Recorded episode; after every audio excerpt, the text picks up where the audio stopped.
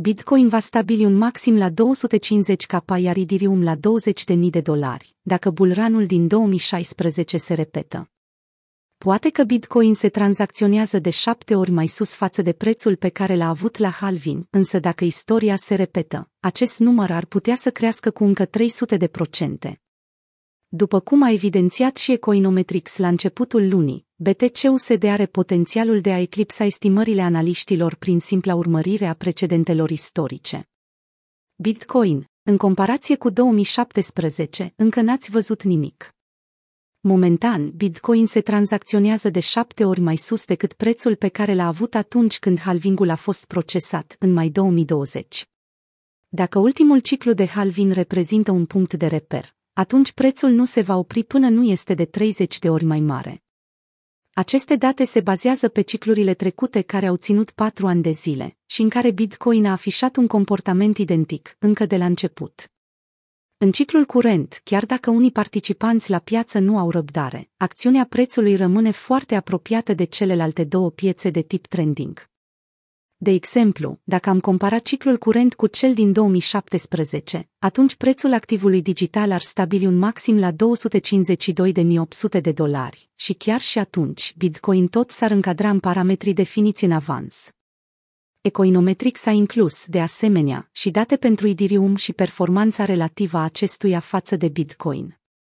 Cea mai mare monedă altcoin din lume a avut parte de o creștere mult mai mare, în comparație cu BTC. O creștere de 120 de ori a marcat ultimul vârf în 2018.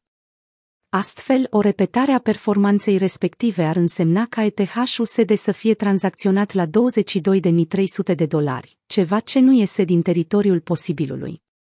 Când vine vorba de prețurile pe care un bear market ar putea să le realizeze, Bitcoin ar trebui să stabilească o zonă de minim la 42.000 pentru a copia corecția care a succedat anul 2017.